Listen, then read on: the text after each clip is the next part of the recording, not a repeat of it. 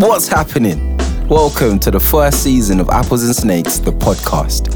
I'm your host, Yomi Sode. And this season, we will be focusing on what it means to be black, British, and a poet or spoken word artist. If you're interested in getting a greater insight into the journeys of some of your faves, then join us and keep listening. Saying that, if you do like what you're hearing, remember to subscribe wherever you would usually listen to your podcast and rate us and leave a review on Apple Podcasts. Sometimes our stories need music. I know that I did not start off with just writing poems on a page. I started off producing music, listening to a lot of grime as well as rap and hip hop, and some way it fused into poetry. Join me in conversation today with Zena Edwards and Eclipse as we discuss this and unpick it a little bit further. Oh my gosh! Audio producer Drew's giving me the thumbs up. Producing that is sick. We're good to go at it. Shoot. Listen, I told people this is not my normal. I'm, I'm trying to still find a wave as to how to introduce this entire situation because I've been talking to some awesome people. And we're not slowing down anytime soon because this this theme that we're talking on right here is with the dopest two, and it's an absolute pleasure. In it, big. Where do I even start to even big up the one and only Zena Edwards? Where do I even start to big up the one and only Eclipse? Make some noise. Just tell the massive. Let, us just hear you. Let, us just. What's happening? What's going on? How you doing, Yums? I'm, I'm all right. I'm, I'm all right. Before Clips comes in with that deep bass, yeah. yeah before I, I was about yeah, to say, yeah. I can feel the rumble all the way in South London. Hello, guys. coming in, coming in with some deep, deep, deep bass. Oh, oh no, no, this is, this is. Listen, listen, listen. Sometimes our stories need music how much truth is in that? Pure truth is in that. And Zena, I just want to um I want to take you back and take you back a little bit. I remember there was a gig at Plan B.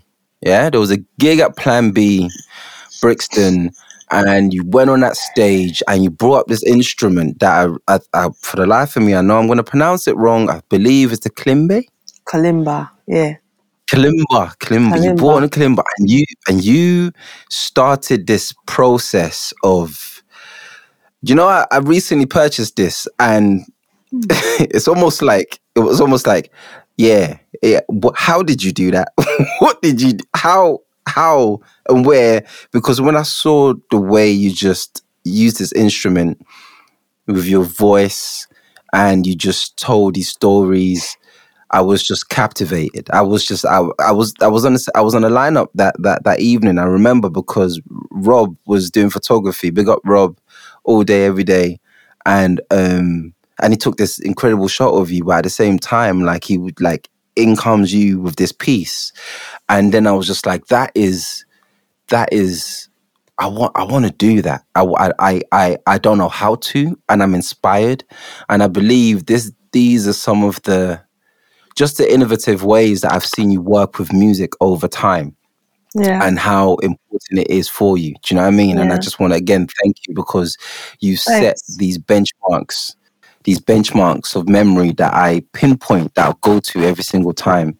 Um, Eclipse, big up, big up, big up. I remember, I remember when you I remember you handed me your self-published poetry collection when you were around 12, bro. Yeah, yeah, yeah. I was I was young, and, yeah. I was 12 when I when I dropped that. I think, yeah. Bro, when you was like 12. and the thing is, I was like, I had to immediately when I looked at this collection, I had to look at my life like, bro, what am I doing? I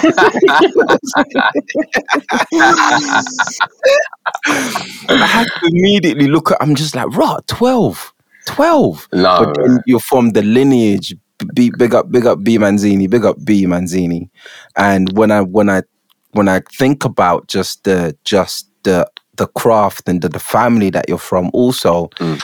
of course you're going to be releasing work around that time. Of course, of course, come near 12, 12 years old, this is a norm for you for the most part. And I weren't 12, but I was certainly doing open mics. So I was like, this, No, it this was, guy's already out here. But no, was then, Mumsy, man. She made it I- happen. Listen, big up Mumsy Big up Mumsy. every time, and seeing that journey of yourself, and then how you transitioned into music, and in the same way that I have also worked with music over time and poetry. Mm. I'm really looking forward to how we're gonna wrap right now in terms of just this conversation and Mm. what we're talking about. So again, thank you very, very, very, very much for just for just joining this exchange. Um before we get into anything, I would like to just go to Zena and just ask if you have anything to share to just welcome us into this discussion real quick. Poetry? A piece of a poem? It's up to you. I'm Yeah, just yeah, like, yeah, take no. us wherever you feel you want us to take us, you yeah, know? I do. I do have some a poem actually, um, and I think this is about this poem is really about um, my introduction to music at a very young age, what my mum was listening to basically, and how I got into the storytelling of the songwriters of the time. These songwriters. You know, if you're old school or if you know your musical history when it comes to soul and blues and R and B, then you're going to recognize some of these references. But um, I'm going to send an image of me as a kid when I used to be listening to this kind of music from my mum, and I'm also going to show my age as well with this because I'm talking about I'm talking about when 33s were regular. You know, 33 vinyls, spinning records at 33, mm. mm. 33 RPM mm. is uh, was that's how you listen to music. No, no digital, no MP3, no none of that streaming stuff. It was this is how you listen to music. So this poem is called um, "When the 33 Spin." Eleven and home alone with the turntable and the shiny licorice platters playing memories made treasures and cuckoo stories of broken hearts, of lost things found, of courage liberated, a triumphant fist of blues, a spectrum of emotion played in those grooves, onyx plat- plates of soul food. Bobby Womack, gravel molasses tone, riffs stretching notes beyond the elasticity of time. Funkadelic do loops scoop me on my roller skates where I ripped up carpets and broke door handles. Let's get it on. Big people's music. It felt new. Marvin understood the expanse of a night for lovers, for lovers of hue. Why did Ann, Ann Peebles, watch and listen to the rain and it made her feel so blue? I would come to understand as a grown woman later, but I know something in my new soul moved as they crooned. Mum had a taste for fine tuning the house with music, and how the magpies came to seduce my little bird heart, surrender my soul for barely twinkling things that swell in my fantasy wardrobe to slice my wrong flesh, place it with the perfection of a salty blonde and a brighter skin. Silicone to parody beauty. Look at me, I'm Sandra Dee. My skinny heart was used to the blanking of all the boys on the estate. Dark skin, no good hair. Invisible keloids rise like the tower blocks at, at their stripping words, just wanting to be seen so as not to disappear at ground zero.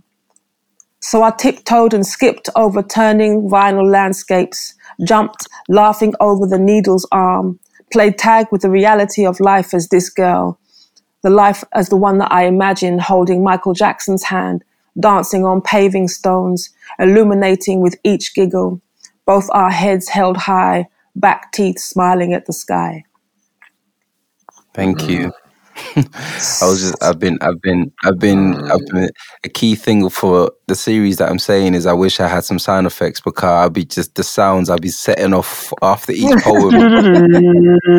The one will be absolutely the one. Mm. And what's an entry into into this into this talk and into our exchange. And just on the note of just journeys on the note because you, you you mentioned you was very you was very kind of adamant in saying the 33 bpms like i i i went through a strong phase in the 2000s of 140 bpms this is this is this is, this Right. is how it's how it's changed over time right? In terms mm. of in terms of just just what I found to be something that was a home for me, and that was just this 140 BPM like on a constant basis. Mm. I want to before I want to just go into the journeys of both of you, and I want to start with Eclipse first. I know I touched on the collection in the first instance from like the age of 12 but I really want to know more about what don't I know about you, bro? I'm just like, what, what, what, what, what? If we, if there's a way to kind of not summarize, but to kind of give us like a, a brief journey of your own journey from a stage that was before grime for the most part. Like, what? Tell us about Jamal in the first instance, Mhm. and then as we then later met Eclipse, you know. So Okay. yeah, if you don't mind. No, sure. Um, well, hmm, it, it kind of all started like because in school, um, I was really, really, really poor at English. You get me? Mhm. Like when I was growing up, my English was just not like academically. I was not doing what I needed to be doing, and obviously, um, obviously, when I was really little, obviously, my mom didn't do poetry and that. Like she didn't, she didn't perform. She wasn't writing. But when I was around six, I believe, seven, like that's when she started delving into it on a on a on a on a deeper level, and yeah, bro, she just used it to help me um, get better at English, and eventually it became like my life. you get me? I was like coming to uh, Malika's kitchen with her because it was just me and her at home, so she just rolled with me, and it just became a constant in my life. You get me? She was writing constantly at home, like using it to reinforce um, the things I was struggling with uh, academically, and um, yeah, bro, it just all came together, and I started uh, writing probably I think around nine.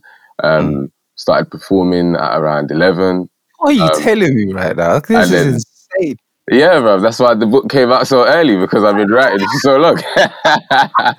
I've been doing it for a while already. So, yeah, Wow. man. Um, in in year seven though, like first year of secondary school, I didn't go to school, so Mm. I was being homeschooled. So that became a major focus in the things that I was doing. You get me? Yeah. Obviously, my mum was going into schools and uh, facilitating workshops, and I would shadow her. You know what I'm saying? Yeah. Like, and I was fortunate enough to meet people like Zena and like like loads of the legends. You get me? There's too many Mm. names to reel off. Um, Mm. Very very early in my life, um, and that became like a major influence for me. And but when I like kind of went back into the education system, and I was like a teenager, you know, going to school in the area and all of these things, like Yeah. those other influences started hitting me. Just like life in general, just Yeah. became a lot different in, in terms of the things that I went through. And um, obviously, like you said, in terms of the 140 BPM, that whole era becoming very at the forefront of like a lot of what we were listening to. Um, that just took over, man. And grime just became the perfect middle ground for me, anyway, um, to express like the things that I'm going through, as well as like my linguistic ability. And Yeah. um, yeah, bro, it's just since the age of 14, I've just really been making music a lot. So yeah, yeah, yeah. That's the that's the basic prelude to everything that's come thus far. Cool. Um, Zena, where do we even start? Oh, right. Okay. So um, Where do we start?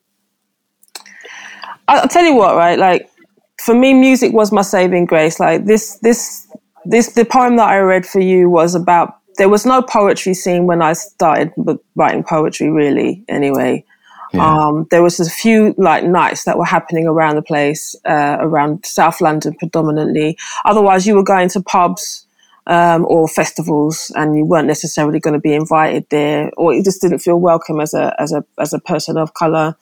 So so much. So for me, I was in the music industry. I was singing and um, singing a lot, doing theatre production, sang in a few bands, sang the South African Gospel Choir, um, sang in a few choirs actually. Um, but I, it was very hard for me when I started to do poetry, and poetry was working for me. This would be my first poetry gig. Let me just get this out. My first poetry gig was in 1993 with Apples and Snakes Poetry Organisation, and I was working with a percussionist at the time, a Ghanaian drummer um, called Isaac Tago. And um, so I was doing more kind of, it was very much kind of that that idea of the urban griot kind of vibe.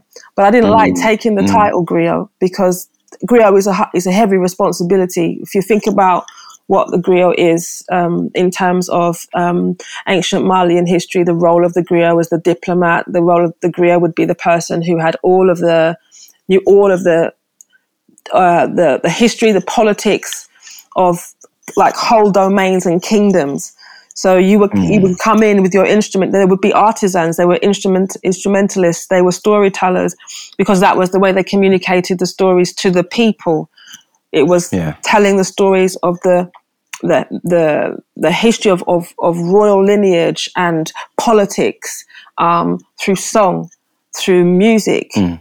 Through through poetics, t- talkings, speakings, you know, um, that was yeah. how people knew what the news was. So, hmm. um, mm. but there's a there's a heavy responsibility to, to as the, as the as a griot. Uh, so I never really like took the title on, even though people would talk about being urban griots. I'm like, okay, that's not for me. Uh, but what I will do is I will invest in learning some kind of instrumentation to accompany me so that rather than being torn between the world of music and poetry, I want to fuse the two together. So that's where you saw that South African instrument come in, the kalimba, was yeah. I was trying to bring, fuse my music and my poetry together and still be influenced by the idea of the griot, but not be a griot because that's just felt like too much of a, a heavy responsibility. But originally, like with a poem that I read, music was just saving my life as a little black girl in, in North London. You know, that was where I saw myself because you couldn't see yourself in, you know, um, this I'm talking about when there was only like four channel t- TV channels, right? There was only four TV channels. That's when I was a kid. So um, people that don't know my age, but so when I'm saying there's only four TV channels, there was not going to be very much black representation. So it was music was where I found yeah. myself, where I found my soul. And my mum was, mm. you know, she would always, like I said, she fine tuned the house with um, with um, with music. I um you you sp- thank you both um, and i think there's something about music in the way you you you speak about music as something that also carries equal weight it's not only the words in which you're speaking but now in physicality so in lifting and holding the the the kalimba, for instance, for example, it's a representation of a culture. It's a representation of another story. So, additional to the poem that you're reading, you're out. You're actually holding this instrument, which in itself is a story. And I, you know, thank you for even clarifying, breaking down the griot and the responsibility of the griot. And I, and I, I wanted to take it a step further in a way and talk about your own works and your own poetry when you fuse it with with music particularly do you feel like you have a responsibility in in in if anything breaking the norms of how literature is received for example because there might be some folks that are thinking that it only has to be in this way when really and truly it can be in whatever form you choose it to be so when did you take that decision to be like nope this is my ground and this is the type of art that i'm going to make um, was it ever a thing for you? And that's a, just a, something to discuss with both of you. So, yeah, go for it. All right, cool.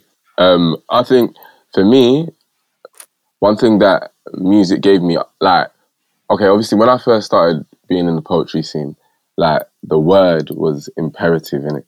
You mm-hmm. get me, which I loved. You get me, and that's really what what made made me into the kind of artist that I am today. You get me mm. in terms of like that. What I'm saying is always at the forefront for me. You get me like what, mm. what I'm writing and how I'm writing it, and uh, what I deliver within that is it, like it goes before anything. But the music, it just gave me a different perspective, man. Like obviously when I was when I was doing poetry, like not that there was I wouldn't even say there was people discussing limited things, but there were things that were cool to speak about in it. you get me? Mm. There were things that were cool to speak about, and um, things that I maybe due to my age felt I could only kind of deliver in the poetry realm. And man's not going to talk about other experiences that I'm going through as a young black boy from East London uh, yeah. in that vein. But when grime came through, and obviously I've been listening to hip hop from young. Mum played hip hop in the yard, R and B, and all them things there. So I'd always I'd always had an affinity for music. But when grime came through, it felt very it felt almost like age appropriate for me. Like, like the things that I'm hearing, the things that are being discussed, like even the people that I'm seeing like rapping, like it's like these are all people that I know or people that I've seen growing up, like walking around in the ends and whatever. So it gave me a, a duality um, that I think I really needed at the time. And I never really felt like I wasn't a poet, if I'm quite honest. Like I definitely feel as though like my writing is poetics, but that that bridge to like bring the musical element to it, and almost um, I feel like when I write poetry, it's like a plain canvas. You get hmm. me? I get given a plain canvas and I can do whatever I like. But having something like almost already there and having to fit my art and blend it with it is an hmm. amazing process. And when I found that, I kind of never really looked back. To look back in it. Mm. Is yeah. Um, Zena, I don't know if you wanted to add to that, like Yeah. at all in any way. Yeah, I mean, not a lot of people know that in the background, around from 1994 to, to 1998, I was traveling a lot to, to Africa, South Africa, um, Botswana, um, Zanzibar, uh, a lot to South, a lot of my travels went to South Africa actually, and I was work and and Kalahari Desert. So a lot of my travels took me to where there was indigenous people, where music is integral to the storytelling. Um, So that, hence why I actually have like I've got a row of kalimbas and mbiras and sanzas and so I have like lots of different versions of the kalimba that you see, and some of them are much more traditional. And these instruments are considered to be sacred instruments.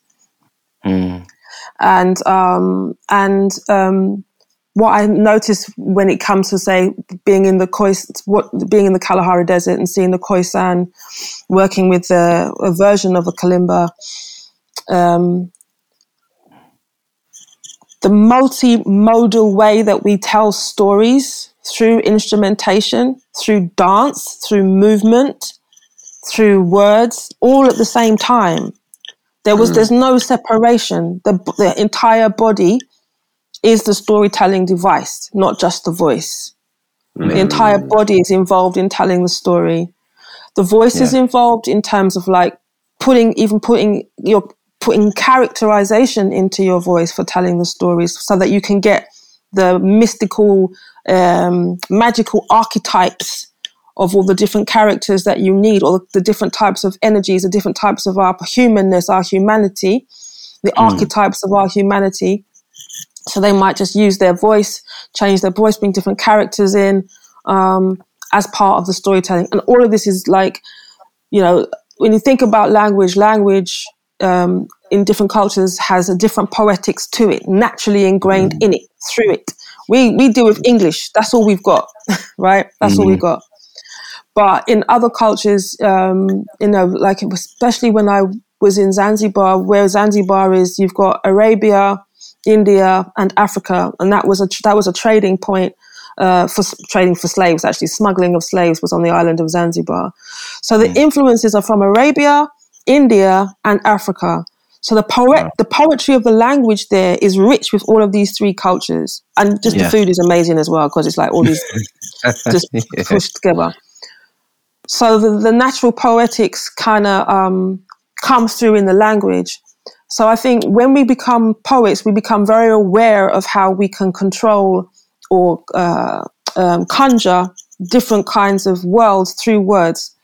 And um, my experience through traveling abroad and working with these instruments really showed me that there's the palette is wide. The palette is wide, and and that we can we don't have to be limited to our experience of being in the UK or Brit or being in London.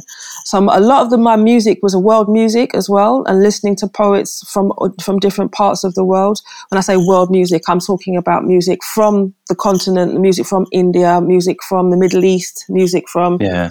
Um, you know different parts of, of, of, of Africa, sort of like Native American music. I just listened to so much different types of music, which helped me to to to keep the palate in my literally in my tongue, um, in my tongue, like when it comes to words, as broad as it can be, so that I can express everything that I want to express with as m- many um, nuances as uh, as that exist out there in a, in a cultural kind of way, multicultural kind of way. And in and in talking about poetics, I feel like I think that there is something Oh man, there's something that's a, it's a little bit sad in the thoughts because I'm even thinking about some of the poems that I've I've written, and I might like have like Mandem in there at some Mm. point, and I'm just like, oh, can I even put this in a poem? Mm. Can I even add Mandem in a poem? Like, or or or poetics that I use in my day to day language, which I want to touch on later. But I'm just like, I'm just listening to some of the stuff that you were saying, Eclipse, and and, and the way that you were talking about. Boy, if there's certain, I know my life and I know what I've been going through and I know what I've been growing through, Mhm. and I don't know if it's gonna fit in this kind of poetic world, in this poetry world, because boy, the kind of people that I'm thinking is listening to it or whatever, what they don't probably want to hear Mhm. what what I'm talking about. If I'm talking about if I'm talking about stuff on road, or if I'm Mm. talking about stuff outside, or what I'm going through personally, Mm, it might fit more with grime mm, in the music and the lyrics because that's of my peers and what I'm hearing, as mm. opposed to it being on a page. Because I don't even know if if Joe Bloggs is gonna read that in a certain way and think what and, and be like, what's this guy talking Thinking about? about- he, hasn't, he hasn't written that in a couplet type of style. yeah, like, what, yeah, yeah, is- yeah. what is what is Mandem in a what is Mandem doing on a page? Do you know what I Mm. mean? Mm, but- mm, mm. It fits more in this, and I think there's something that I think is shifting, is changing um, over time. We'll witness it. What I'm witnessing the the the the the work in writers like um Kareem Parkins Brown, like Mm. like like Boyega, like Caleb Femi, like like you know, I'm seeing I'm seeing writers really shift that language now, put that on a page to be like, no, it's staying there because it's part of what I am going through. Do you see what I mean? Yes. Because I shared similar anxieties to what you was talking about, and I think that there is a there's a loss there because we I feel like there's a loss there because we lose folks like you, like w- your own truth. There's Mm. there's there shouldn't be a point in which your truth you're thinking that your truth doesn't fit in this particular genre so you've taken it elsewhere where you think it might be more acceptable and i and i really want to focus on that a bit i remember sorry I, I feel like i'm going on you done a talk at ica Mhm. um producing that brought this to my attention and i was there because i was djing later that night it was Yeah, yeah, Kyle. yeah. It was- Yeah, yeah, yeah. I bought my vinyls and my crates and I had all everything ready. You was That ready was, to go. You was ready to that go. was a live night. It was lit. Oh my lit. God. Such a live night. But um, your discussion with Kayo that that that Kayo Chingonyi um, that evening was around some of these restrictions that you felt that that you felt that this art form, this the, the poetry world for the most part, you just don't know if it would accept you. so you just said, "I right, cool. It doesn't have to be a beef. I'll just leave." and that's and that that that makes me sad like in thinking that that's the case and I never got to talk to you about that, and I Mm. never, and, and and I know that there were people that were talking about ways of, oh, we should have some literature where we just have this aesthetic in there, and blah blah blah. But I don't think it was actually trying. It was touching on what you just said on that stage. Mm. And what you said on that stage is, I don't think this field is opening its space for people like me. Yeah. So I'm just gonna leave. Mm, mm, mm. And I know that you're not speaking for yourself there. You're speaking for a whole bunch of other writers that actually feel the same way. And talking at man, because we never got to chat about that situation. Well, almost see that one there. that one there. It runs deep because like, I felt like okay for me. I'll be just very honest here, innit? Uh, As you said, that I was very fortunate to be doing things at a very young age Yeah. because I had my mother that was doing phenomenal things already. You get me? And she just showed me the path and opened the doors for me, and I just followed, bro. So when I'm in that at, at an age where I tick a lot of boxes, yeah, Mhm. like there's a certain, there's a certain, I don't know, man. I just felt very boxed in it. If I'm quite honest, like for a long period of time, I felt like I had to write about things because I was the young black youth. You get me, or the young black boy, and obviously when things opened up and I started, you know, growing up a bit and meeting people that are closer to my age that are doing their thing or have been start have been doing their thing, like that was cool. But it also felt like I don't know, man. Like it felt it felt very engineered at times, and it you get me, mm. and that happens in something that you know black people are touching on and we're, we're gaining power and traction and like you know certain authority figures are seeing us and they're like, oh yeah, you guys, here it goes. And when I when it was the grime and when it was the music in that element, I just felt like I could be free, bro. Like I felt like I could talk about whatever I wanted to talk about. I could talk about things like anger. You get me? Yeah. No one's trying to see an angry poet in the ICA, bro. like, at, the, at the time, you get me. At the time, obviously things have changed. You get me, and that's beautiful to see. Like you said, like Kareem Parkins Brown, Caleb Femi. These are people that are influencing and continuing to make a change. But at the time where it was important for me to feel as though my expression was my ultimate freedom, I didn't feel that freedom completely in poetry. Crazy. So when I found music and I was able to, even when I first started music, I didn't feel completely free because I could just come from the poetry world and I was like, okay, so how do I do music? You get me? Um, but then I found like I don't need to be a one line gram MC. You get me? I don't need to be the reload MC. I don't need to be the sound effects MC because that's not what I am. Like man's a poet. So when I was able to find a way and a process through bringing my poetry skills and my authenticity through my writing to the musical world, which took a long time, but like now that I find it in a way that I like presenting my art and I feel like it's representative of me, regardless of how poetic it may sound. If man was to take the a cappella off and read it on the page, it reads and writes in the way that and sounds, sorry, in all the ways that I want it to. You get Yeah, me? man. And that's all that I'm really trying to do, bro. I don't even really look at it like obviously it's music in terms of the way I package it now, but I don't look at it as I'm not a poet anymore. Yeah. I could never look at it like that. And maybe when I was younger, there was a bit of a resistance and a bit of a, a anger towards things like, nah, man, like you get me. I couldn't go up there and talk about what happened to me last week in the streets, like that. You Yeah, get me. yeah. But, but that was just a frustration as as a youth. Now there's things that are changing in it. And like you mentioned, Caleb Femi, I was on a project with him called The Lucy's that was released last year. Um, and it was just like amazing, like compilation of all these underground artists. We all came together in a group chat at the beginning of lockdown and just threw tunes together. Yeah, And- you dropped that on us out of nowhere because I woke up and I just see, I just see like a IG takeover. I'm just seeing it. I'm like, Yeah. well, how dare you not just kind of drop it?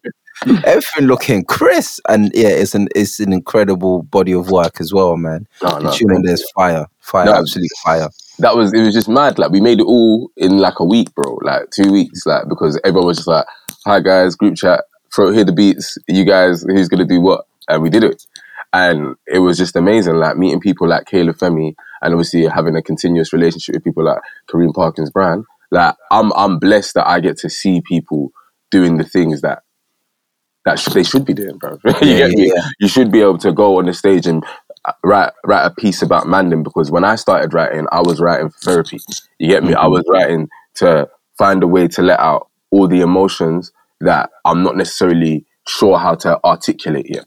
Yeah, You get me? And that's what I do with all my art now. You get me? And it's just amazing to see man them that are like, yeah, fam, stand strong. I'm a poet, bruv. You get me? But you jump on the rhythm and spaz on it, and it's cold. You get me? Yeah, it's yeah. all art. Like like Zena was saying, it's all encompassing. It's all part of the expression. Like there's no there's no need for that divide. You get me? So it's beautiful to see that change now, man. I would, I would, I would say that I'm. I feel like I'm standing on the shoulders of giants. I feel like with the with with the work that Zena has been doing with music, it's made it easier for me to actually access music. Also, in terms of some of the work I'm doing, and I, I, and I guess you know, Zena, I'm thinking about like I feel like I've had my fair share of restrictions. Right, I feel like along the way, I feel like there's been some times it's been quite challenging. That's kind of or challenging in a way that's made me almost that's pit me to choose like do I carry on with this music or do I do I just stick to the poetry because it's going to open up these doors and wherever it is? Because sometimes when I've had to work with different um, instrumentalists or band that comes with a cost. And I'm like oh gosh then all of this stuff is happening in terms of being booked and whatever and blah blah blah. In your own journey have you like has there been similar restrictions over time for you not so much in regards to whether what what you're bringing with you with different band members or whatever it is or if you're working outside of of, of yourself but more so in regards to music or just to the poems Yeah. um have you Yeah. have you found some challenges and restrictions along there the was way massive challenges, massive challenges. Right? It was like it was ridiculous. It was redunculous. It was that bad. It's like being able to um, do music and poetry together. It was impossible. It was too much. Um, too much. Uh, um, um, it's like spreading yourself too thin. I couldn't do both. I couldn't do both mm. because the poetry scene was starting to expand. Um, uh, you had like Urban Griot. There was an organi- There was Charlie Dark and uh, uh, can't, can't remember all the team's name, but there was uh, they were the Urban Griots. It was with Breeze as well, and then you had like mm. Mango Lick. These were happening in, in the nineties, uh, late nineties. You know, poetry scene was this was the poetry scene. Black poets making the scene for themselves because they couldn't feel a part of the mainstream. Now, bearing in mind, like I said, the mainstream was literature events and pubs. Mm-hmm. Mm. So um, if you weren't getting booked for literature events to make your money, then you had to go and make go to the the other events that were um, being put on by poets. So poets were just taking the initiative and putting on events because there wasn't a mm. space. Mm. Uh, so, but I was also doing music at the time, which was which I love. Don't get me wrong, the music industry, but it's hard. The music industry is hard as well, and I, I just didn't have the, the, sharp enough elbows to, to push people out of the way so I could get to the forefront. I just that wasn't my style. Yeah. So, um, so fusing the two was important, like I said.